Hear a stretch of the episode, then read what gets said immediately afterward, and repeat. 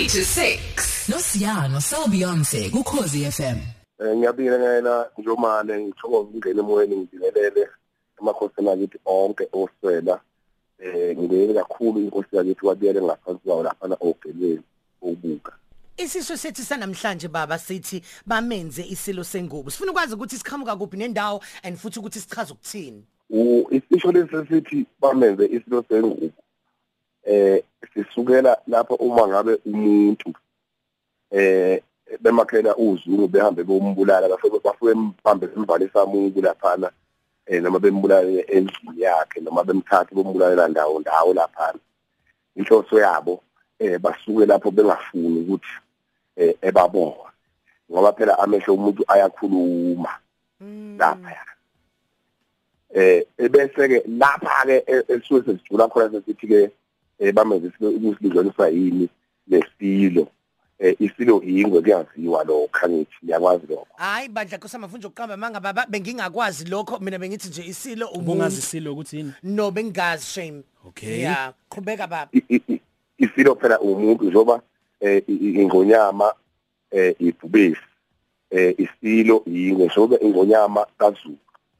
Eh inkosi yamakhosi ibize ngokuthi isilo ingonyama. Ingoba lezo nyama zakhe zithandeke kakhulu eh kubona izona imvunulo yabo kuphela. Eh ngapha amazipho ngapha ebhubesini ngapha isikhulu. Nalo futhi ibhubesi eh ingonyama ingonyama kuphela ezinethi ivunule eh, ngekhumba eh zalezi ilwane lezi ezinkulu kangaka enobuhle eh isilo ke ingwe. Lapha kulumbanisana nesilo ke lapha ke kuye kuthi uma kuukuba eh kuzo kuzobekwa inkosi njengoba nibonile eh ngezwele edlule lapha eh kade kukhanyiswa eh isilo esisha. Bese khanja kuyozingelwa lapha kuyozingelwa ingwe ukuluthi uma ngabe eh isilo esisha sesigcotshwa ebezisembatha lengubo yalengo kade yobulawa lapha.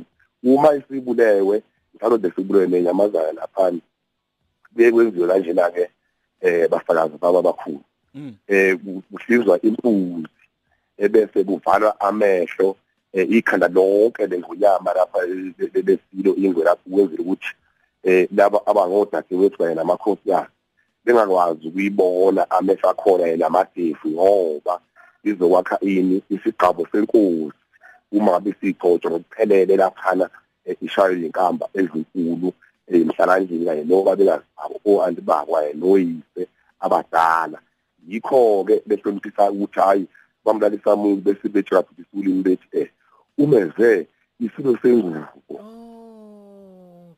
Siyabonga kakhulu baba ngokuthi usichazele um ngoku- ga- ga- ga- ga- ga- ngayo yona wonke lo musho nokusho njani. Thina kumsebenzi wethu ukuthi namhlanje sithathe silisebenzise leli gama lapha nalapha ehleni kuze kushaye u6. ngaphambi kokuthi umayisa simvalelisa awusinikeze isibonelo nje sisodwa la khona lesisho ongasifaka khona mawuxoxa nomuntu noma uxoxa into eh lapha lapha isibonelo sakhona lapho kusuke uvinje uma ngabe ngithi mangizokwenza isilo sengubo ngisuke ngufihlela ukuthi ngizokubulala ningazimuntu wena ukuthi ubulewe yini. Hmm kodwa ngaboni umuntu ngakho ke inokubulala nobungozi kodwa phakathi ngaso sonke isikhathi? Yebo Nokucekelela ibungozi phansi. bo ibungozi bonke phela lento lelo ngoba ngichaze kuqala ukuthi isukela lapha eh kumuntu ebulawa ngalendlela ukuvalisa umuntu engababona abantu bambulele. Eh. eh iziye lapha isuke sinobuhle khona ukuthi ke eh lapha endweni lapha ukuthi akufanele ukuthi laba aba abangabesifazane bebone amehlo engwe bazoyibabaza iphuma isithunga awizwakela lapha iyokwazi isigqabo iyokwazi isigqabo senkulu 3 to 6 Nosiyano Selbionse kuKhosi FM.